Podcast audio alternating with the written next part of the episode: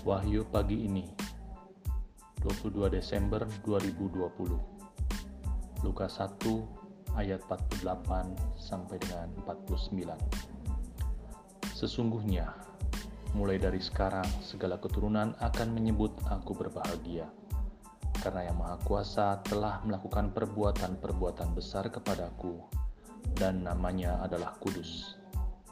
Saudara-saudari terkasih, Pujian Maria hendaknya menjadi pujian kita juga bagi Tuhan yang Maha Kuasa. Jadilah pribadi yang berbahagia, karena itu rahmat dari Yang Maha Kuasa. Selamat pagi,